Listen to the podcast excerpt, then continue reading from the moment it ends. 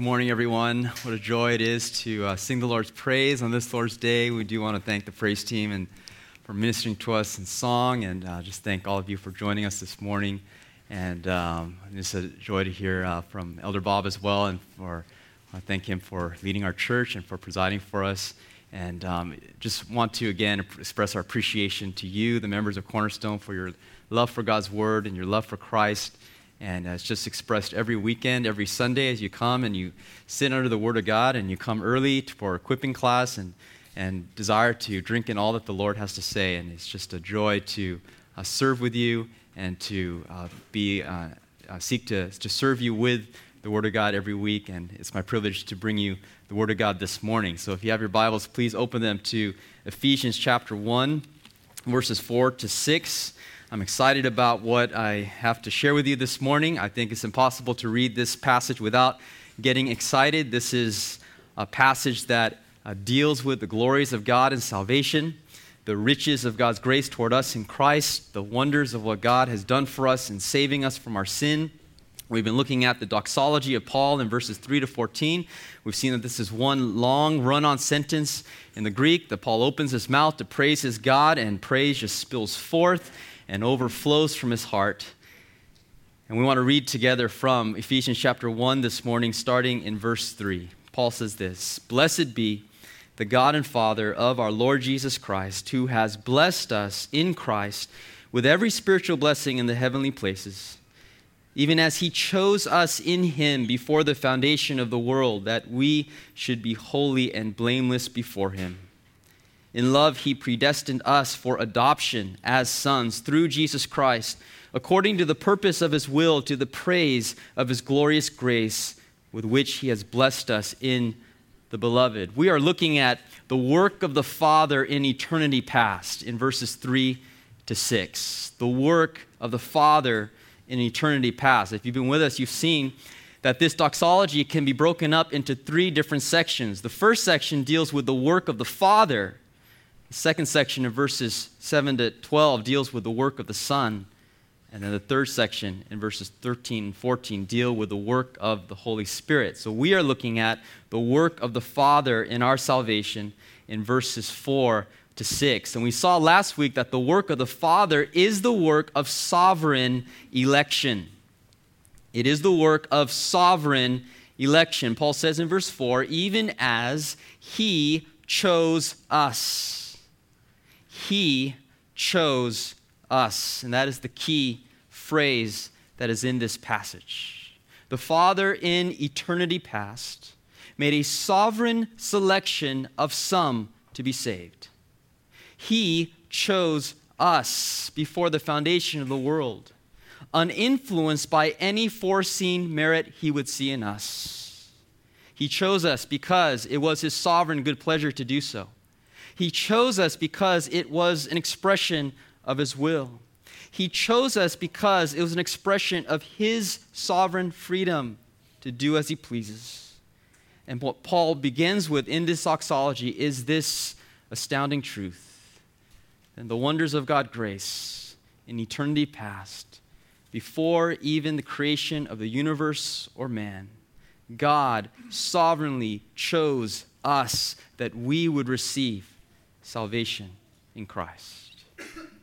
Now, this is a doctrine that is the foundation for our joy.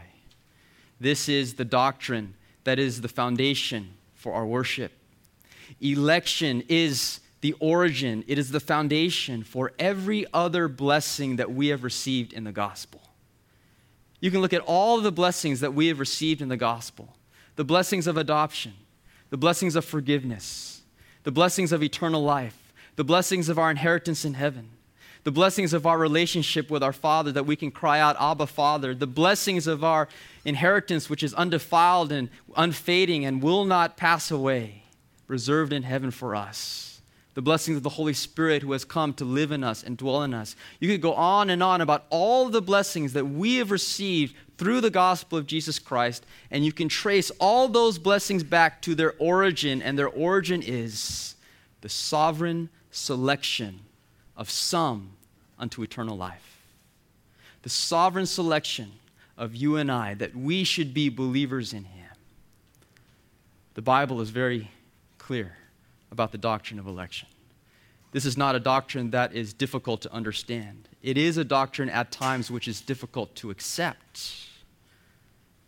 But in the scriptures, it is very clear, it is repeated, it is unmistakable. Jesus said in John 15, 16, You did not choose me, but I chose you and appointed you that you should go bear fruit.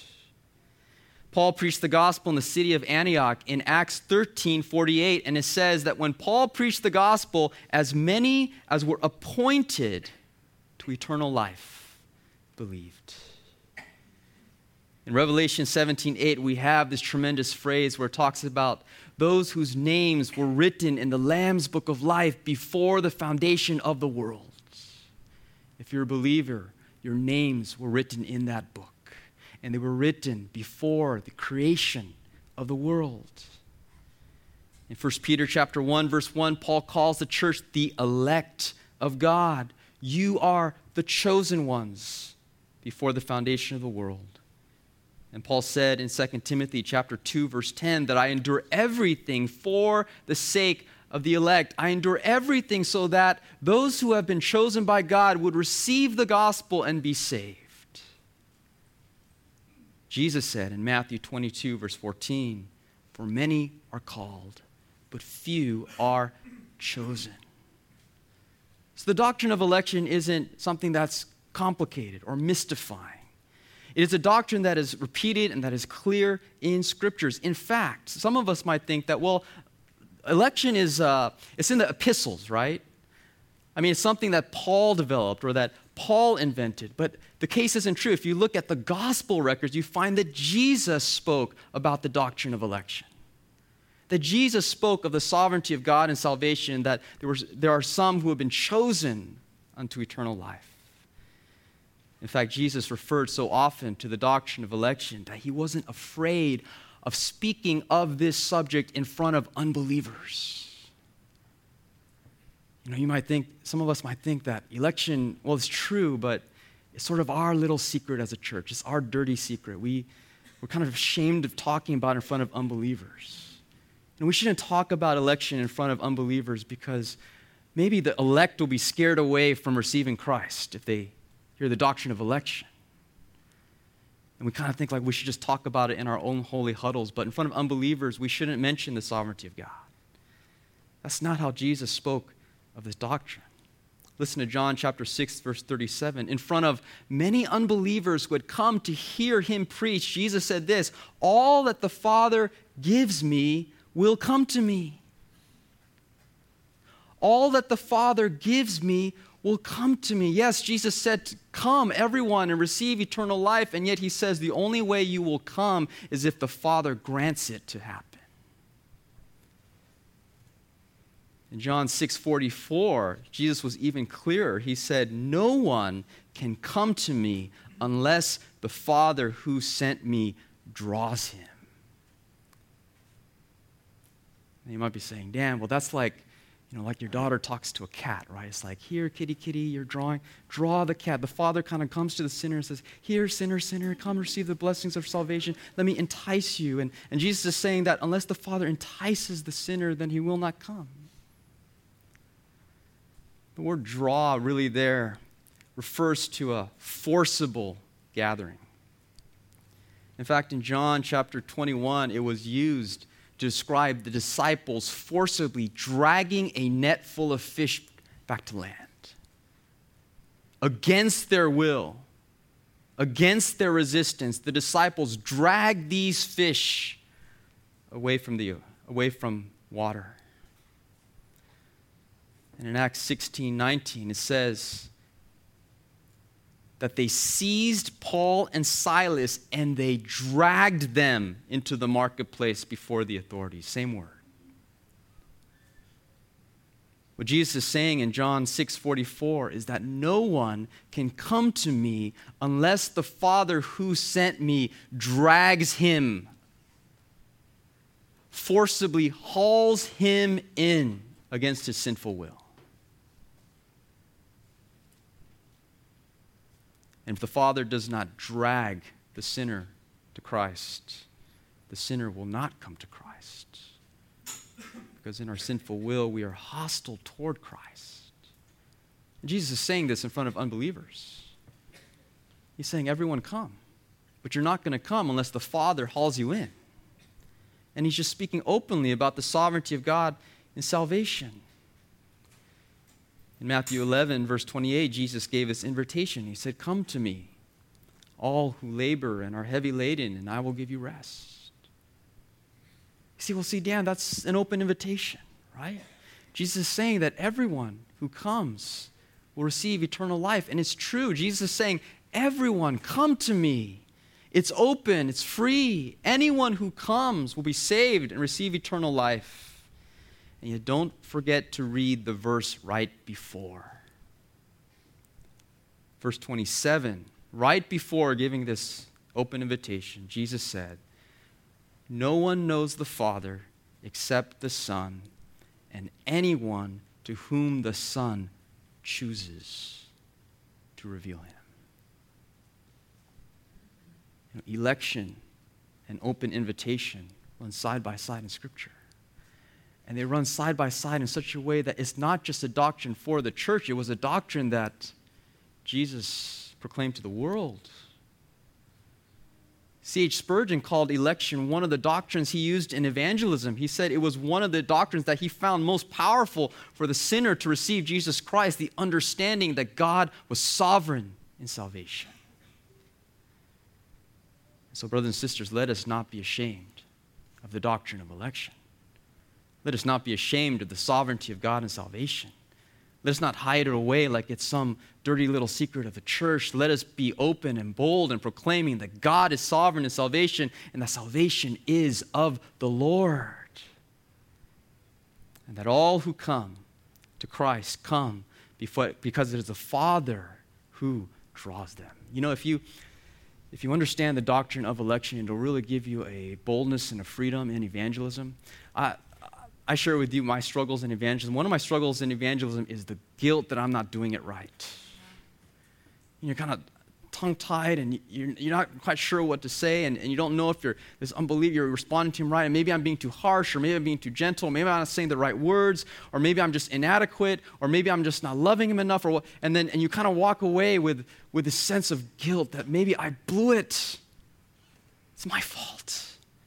You didn't receive Christ because of me. If I just did a better job, then the sinner would come to Christ. And you just have this sense of frustration. And it kind of it kind of even when you go into opportunities to share the gospel you kind of clench up because you feel that maybe maybe it's not going to go well because i don't i'm not doing it right. And the doctrine of election says to us that you know what? It's not your job to drag the sinner into christ. Only the father can bring the sinner and haul him in it is your job as a believer to faithfully represent the gospel you can go into any situation knowing that if you give the gospel, then it is those who are appointed to eternal life who will believe.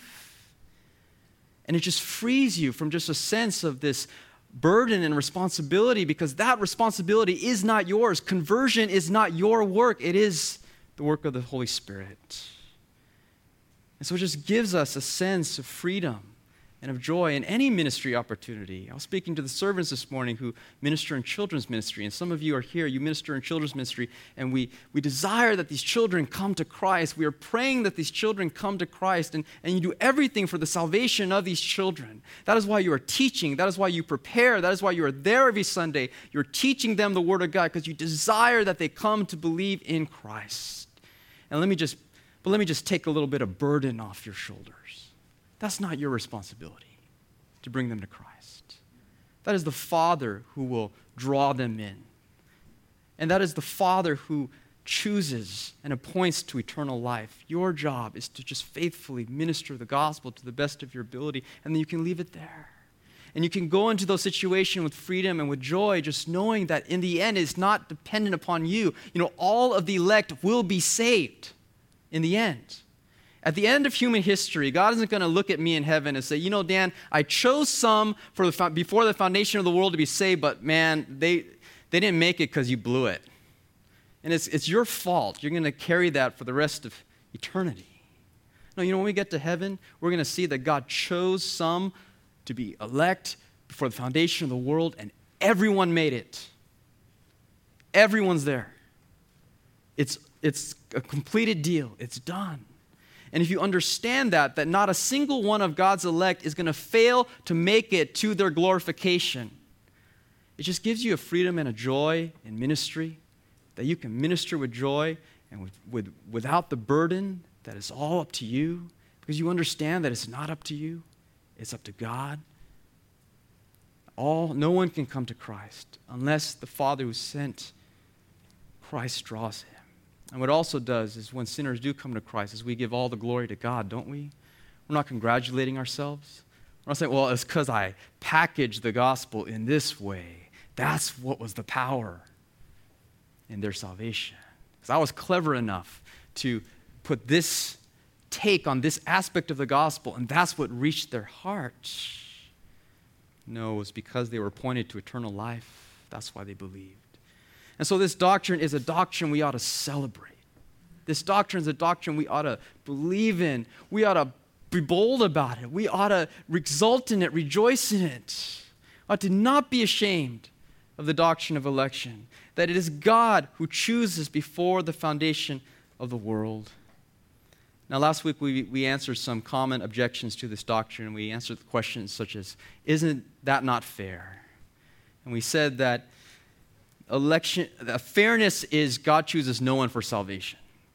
That God would choose some is an expression of his grace. We answered questions such as Doesn't election hinder evangelism? We said that far be it from that, election is the only, is the fuel for evangelism. Election is the only hope for evangelism. And if man is not, there are, if men are not elect, then no one will come to Christ. But this morning, I want to take you back to the text, back to the text of Scripture. And what I want to see in Ephesians chapter 1, verses 4 to 6, is three connections that Paul draws between the doctrine of election and the blessings of the gospel. I want to see in this text three connections that Paul draws between how God has chosen us before the foundation of the world and the blessings that we have received in our salvation. And the fir- first connection I want us to see is in verse 4. It is the connection between election and holiness. Election and holiness. Paul says in verse 4 even as he chose us before the foundation of the world, that, and here's the purpose clause, that we would be holy and blameless before him. Election has a purpose, it has a goal, it has an end, and the end is to make us holy and blameless. Now, in our salvation, we have received three expressions of God's grace. We have received our justification, which is positional righteousness. We, have received, we are receiving sanctification, which is practical righteousness. And one day we will receive glorification, which is perfection in righteousness. Justification, sanctification, glorifications are the three expressions of God's grace and salvation in which He makes us to be holy and blameless in Christ. In justification, He declares us to be holy. In sanctification, He causes us to be holy. And in glorification, we receive the perfection of holiness, where we are made to be in the likeness of Jesus Christ. I believe when Paul says that God has chosen us that we should be holy and blameless before Him. He does have all three aspects in mind. He does have justification, sanctification, and glorification in mind as he makes this statement, the purpose of election. But I believe that as Paul says that gives the purpose of election, that he is really focused on that third aspect of salvation He's really focused on the believer's future glorification. He's saying that God has chosen us in eternity past, that in eternity future we would, in perfection, be made holy and blameless. Now, to get to our glorification, God justified us. And to get to glorification, God is sanctifying us. That is all part of the chain of salvation that stretches from eternity past to eternity future. But I believe that the main focus of this text is Paul has the end in mind. He has the end purpose in mind. He has the culmination of salvation in mind, where God will glorify us in his presence and he will make us to be like Jesus Christ. Commentator Peter O'Brien writes Since the expression in verse 4 is dealing with a goal of election, it is likely that the day of the Lord Jesus is in view. God chose his people in Christ with the ultimate goal that they would be holy and blameless when they appear in his presence. If we understand what Paul is saying in verse 4, then the perspective that he gives us in verse 4 is truly breathtaking and it is truly dazzling. At the very outset of his doxology, in which he gives praise to God, he sweeps us all the way back to eternity past before the foundation of the world, and he shows us the origin of our salvation when God chose us to believe in Jesus Christ. And in the very same breath, Paul doesn't waste breath having taken us to eternity past, he then sweeps us all the way into the eternity future. And he shows us the climax and the culmination of God's eternal choice when we will be perfectly holy and blameless before him. Paul is showing us that we live in the middle of those two great events. And we live in the confidence of our past election and we live in the hope of our future glorification. And because we live in the perspective of those two great events, we have joy and we have confidence no matter what we are facing this day. I believe that one of Satan's great weapons to hinder the work of a Christian is, is, is discouragement. Is discouragement. And discouragement comes, brothers and sisters, when you are so focused on the circumstances that are right before you that you've lost perspective on what God is doing in, in your life through his plan. And Paul is, is bringing us out, he is sweeping us upwards, he is causing us to look out of our circumstances, out of our trials, out of our present difficulties, and to see the vast eternal plan that God is unfolding for us in time and in space, and showing us how it begins in eternity past and how it will reach culmination in eternity future. He chose us in Christ that we would be holy and blameless. The purpose of election is glorification. And one of the joys that I would want to just encourage you this morning, brothers and sisters, is that you and I, you may not, you may not um, fully understand this. You may doubt this truth, but believe it to be true because this is in the Word of God. You and I are on the path to our future glorification. One day, we will be glorified. And if you can't see it right now because you're burdened with trials, if you can't see it right now because you're burdened with your sin, well, one of the reasons that we as Christians get discouraged is that we're so aware of our sins we're so aware of our failures. We're so aware of the many times we fail in the same area time and time again, and we forget the purpose that God is working out in our lives, that He is conforming us into the likeness of Christ. I would encourage you this morning to dwell much on the future day of glorification. I would encourage you this morning to fix your hope on the future day when God will make you perfect in Christ.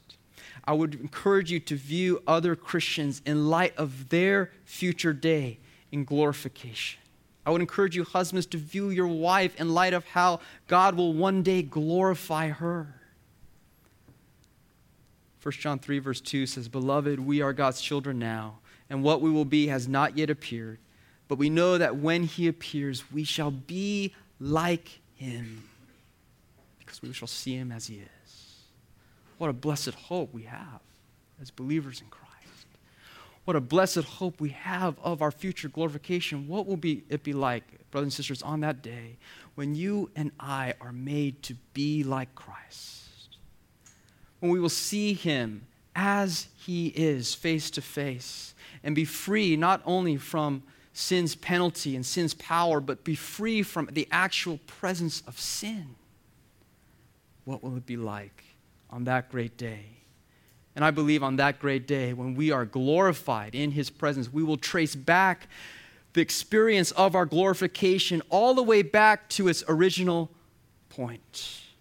And we will say that we are experiencing this blessing because in eternity past, God chose us that we should be holy and blameless before Him. You say, Dan, how is it possible for a guilty sinner like me to one day be made holy and blameless?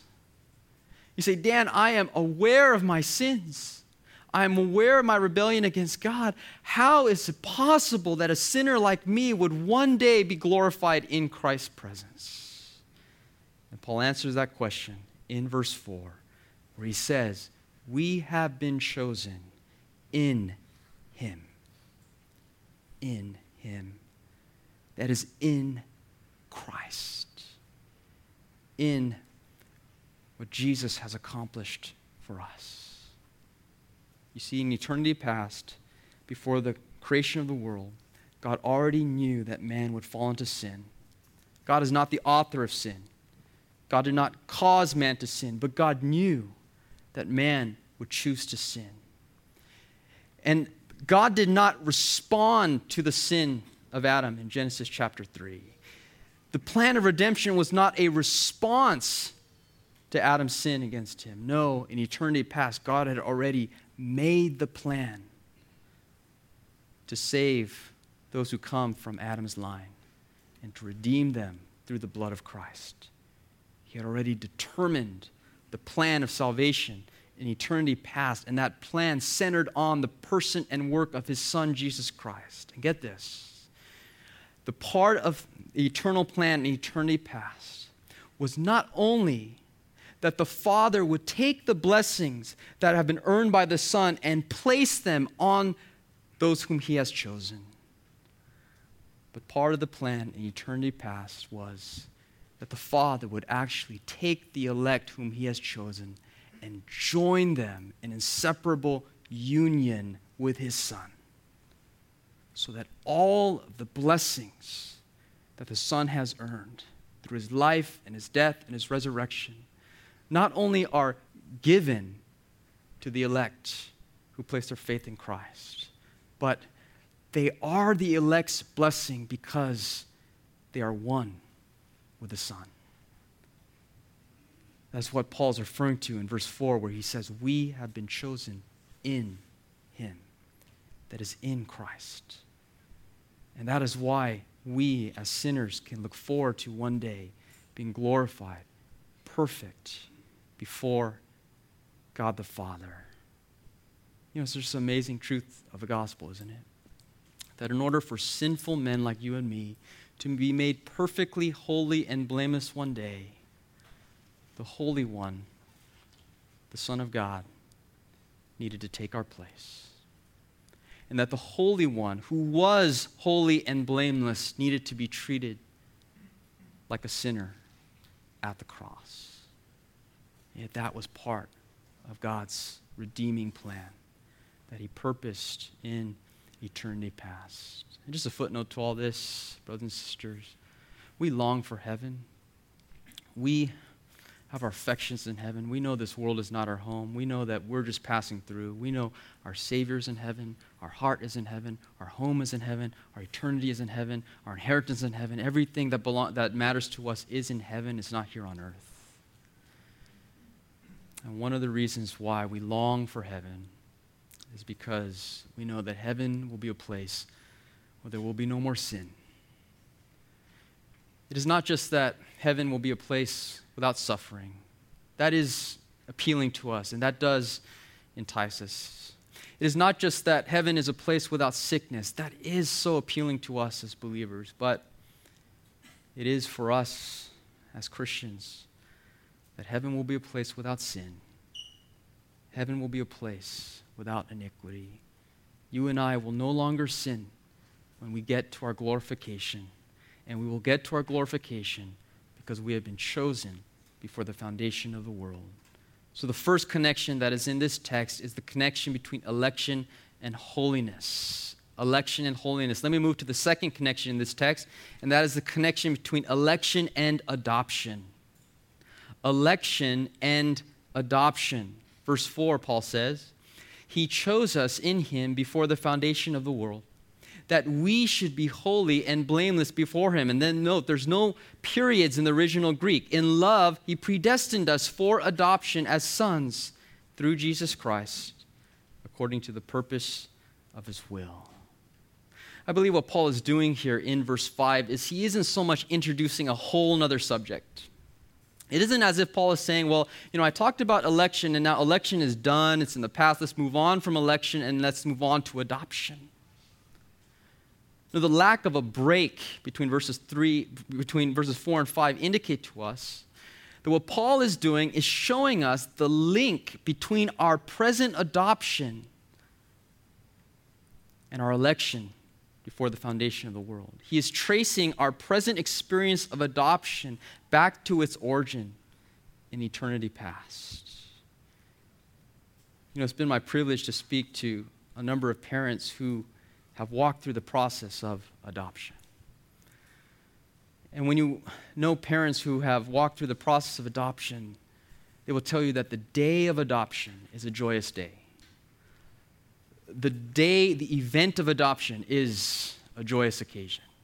The day that family walks in the courtroom and the judge pronounces that child to be theirs, that, that is a, a day of celebration, a day of praise indeed.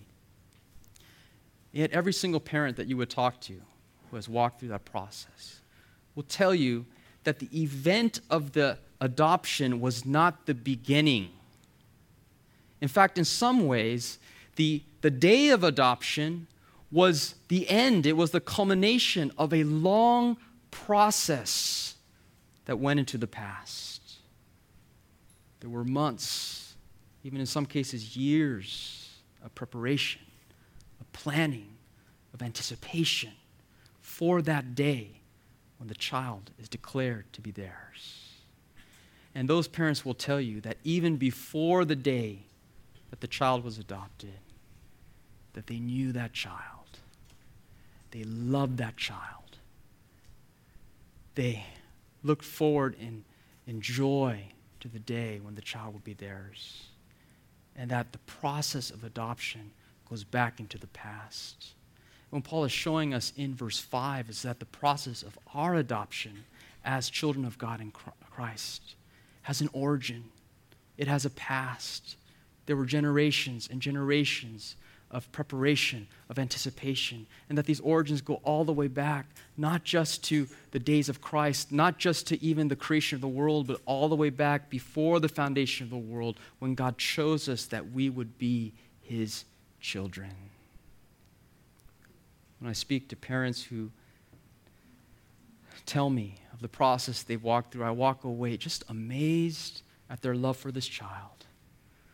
I walk away just amazed at the beauty of their love, that they would love this child even before receiving the child into their home. And I believe that verse 5 would have a similar effect on our hearts that we would walk away amazed by the love of our Father, who not only adopted us at the moment of our conversion, but who planned our adoption in eternity past. You know, last week I read the, uh, last month I read the bi- biography of Steve Jobs, and it was fun walking through the history of Macintosh computers and iPods and iPhones and remembering when, wow, the, the iPod was so new, it was so revolutionary, and just walking through the history of Apple computer. But my favorite part of that book was the first chapter, where Jobs' biographer described his adoption into a family. He was adopted at an early age by Paul and Clara Jobs, who were an average couple living in San Francisco. And Paul was a mechanic who restored old cars. And his biography writes that Steve knew from an early age that he was adopted.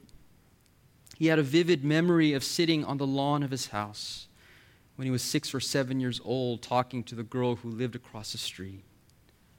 So, does that mean your real parents didn't want you? She said. Lightning bolts went off in my head. I remember running into the house crying, and my parents said to me, No, you have to understand. They were very serious and looked me straight in the eye, and they said, We specifically picked you out. Both of my parents repeated it slowly for me, and they put an emphasis on every word in that sentence.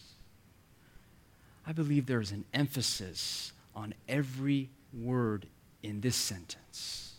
Verse 5 In love, he predestined us for adoption as sons. I believe that what God is saying to us in this text is that I specifically picked you out.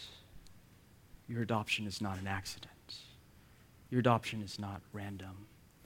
It wasn't that God, the Father, rolled a, a pair of dice and eternity passed and your number just came to happen to come up. And he said, Oh, what's the difference between this guy and that guy? I'll just choose this guy. No. It was that he specifically picked us out that we may be his beloved children. And just as for Steve Jobs, that was a transformative moment in his life. That was a moment when his insecurities and his doubts were removed and where he understood his security as a beloved child in the family. So, with us as believers, to understand the Father's sovereign adoption of us is a transforming doctrine for hearts and for our lives. You will notice the phrase, verse 5 He in love. In love. And that's the key. In love, He predestined us to adoption as sons. You know, 1 John 4 9 says, We love Him because He first loved us. And I would ask you the question, Christian, when did the Father first love you? When did the Father first love you? You say, Oh, Dan, it was when I placed my faith in Christ. That is when the Father first loved you. And Paul says, No, you need to get way further than that. You might go further and say, Well, Dan, it was when Jesus died on the cross. That is when the Father first loved me. And Paul says, No, you need to go even further back than that. When was it that the Father first loved you? It was before even the creation of the world. It was before even Genesis chapter 1, verse 1. In eternity past, that is when the Father knew you. That is when the Father chose you. That is when the Father loved you. Dear brothers and sisters, don't be afraid of the doctrines of election and predestination. Don't view them as some cold, hard doctrine that are only for theologians and they have nothing to do with the blessings of the gospel. No. These doctrines are an expression of the Father's love. These doctrines are essential to understand the Father's love. It was in eternity past the Father first loved us, and because He loved us, He predestined us. Literally, He marked us out with a boundary, with a view to our future as adopted children. The word predestined means to foreordain or to place limitations upon someone for a certain future. And God in eternity past placed limitations upon you and I that we would receive in the future adoption in Christ. The hymn writer said, The love of God is greater far than tongue or pen can ever tell.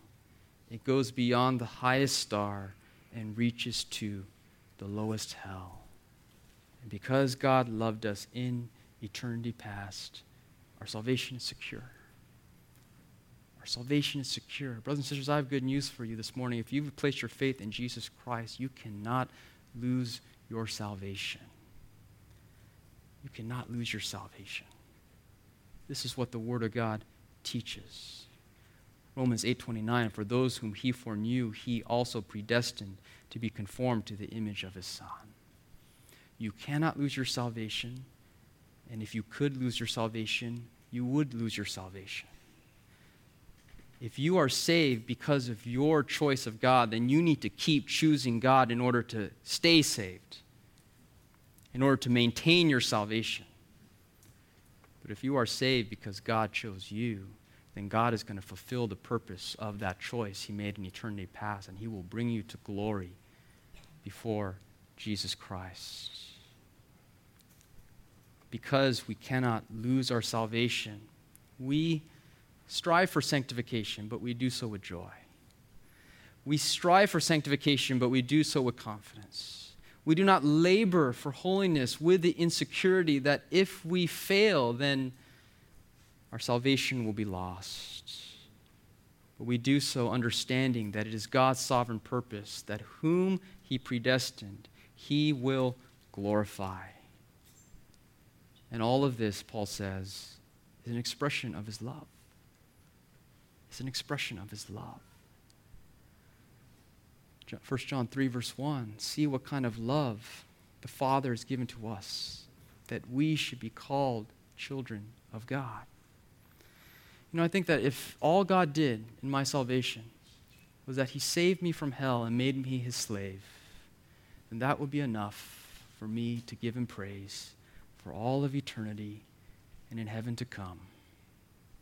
You know, all of, if all God did would just forgive me of my sins and then take me to heaven and say, well, here's a, here's a job to do, and here's a dish to make, or here's dishes to clean, and, and that's all I did for eternity future, we would still sing Amazing Grace, how sweet the sound that saved a wretch like me. Because he has saved us by his grace from the torments of hell. If that's all that God did, there would be enough grace for us to be amazed by what God has done.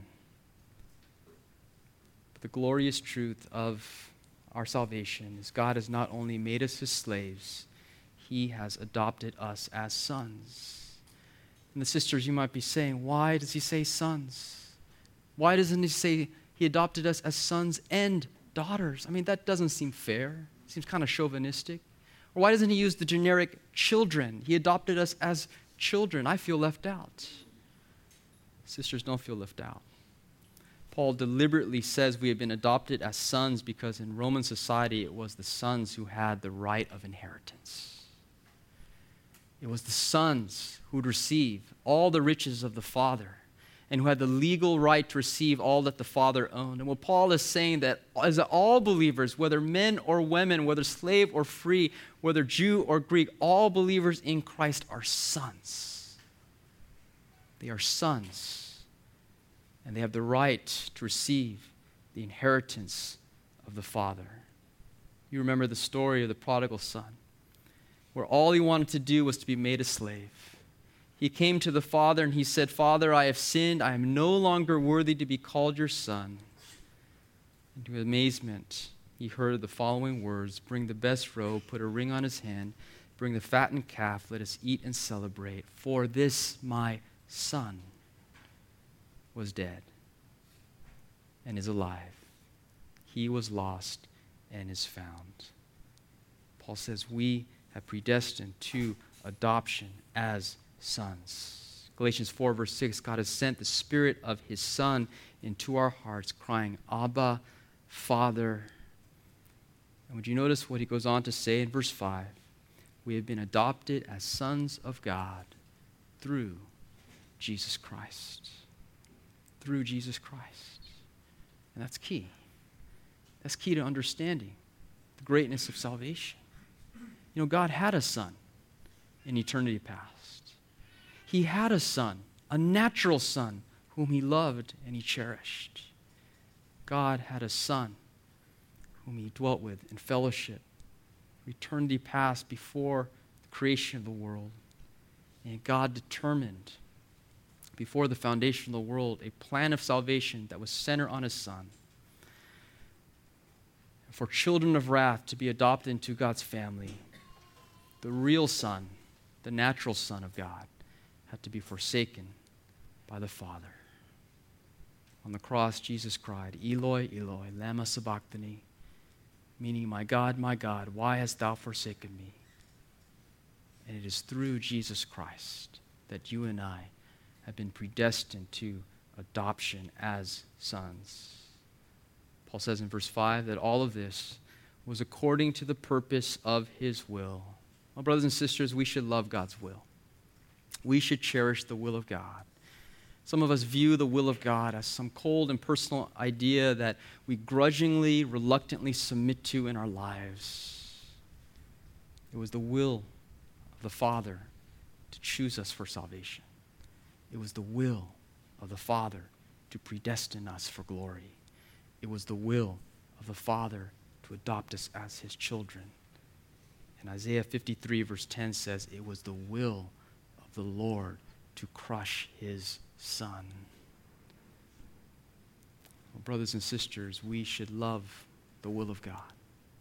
We should cherish the will of God and joyfully submit to it. So, the first connection is the connection between election and holiness. The second connection is the connection between election and adoption. And the third connection that we find in this passage is the connection between election and praise. Election and praise. Verse 5, Paul says, He predestined us for adoption as sons through Jesus Christ, according to the purpose of His will. And then He gives the ultimate purpose of our salvation. This is to the praise of His glorious grace. Or as the NASB puts it, to the praise of the glory of His grace. God's glory is the manifestation of his attributes.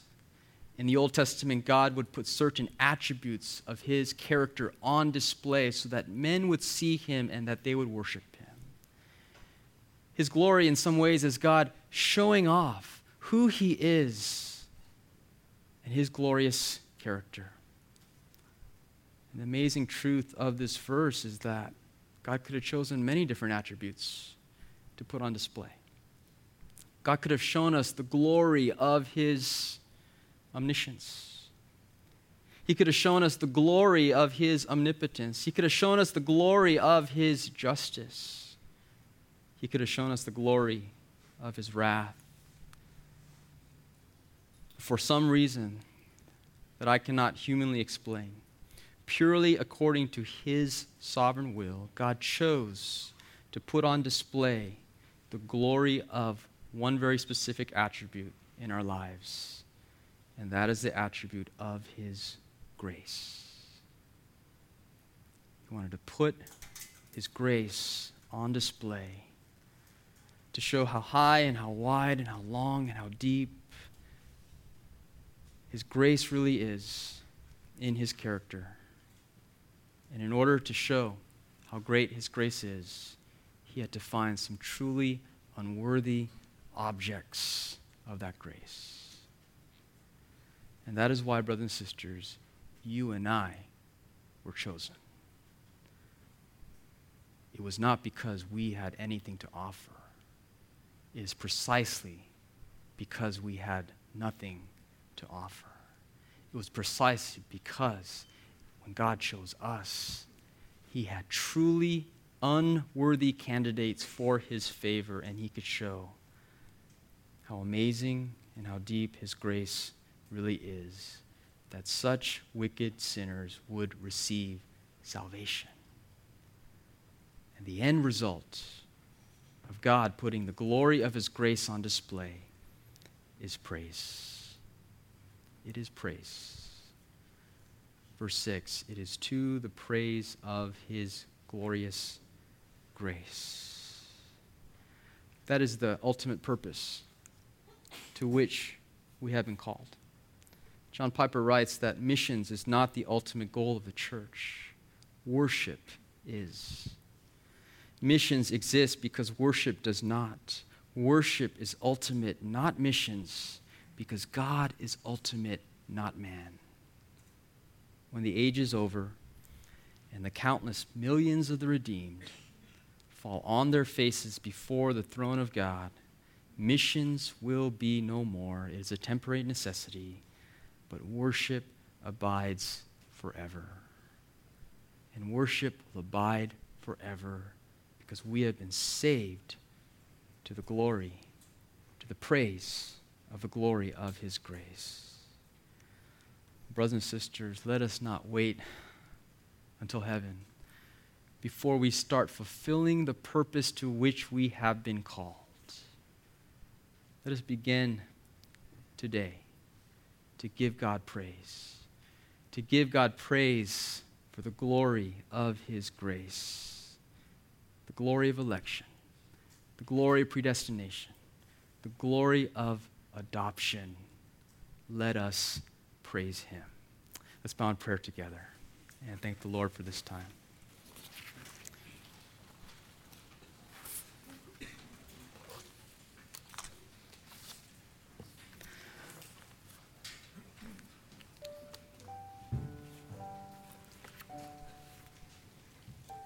Father, we give you praise this morning for the glory of your grace, which is revealed in these precious doctrines that we have just studied the doctrine of election, the doctrine of predestination, the doctrine of adoption. These are expressions of your love toward us. Father, what can we say? but to stand amazed, to stand speechless before the grace of God and salvation, to say, Lord, that we want to bless you. Want to bless the God and Father of our Lord Jesus Christ, and we want our hearts to be spilling over like Paul's, overflowing with praise and adoration for who you are and what you have done. Lord, thank you for Christ. Thank you for sending your Son. Thank you for his work on the cross. Thank you for his resurrection from the grave. Father, we will never cease to give him praise for all that he has accomplished. Thank you and we pray this in Christ's name. Amen.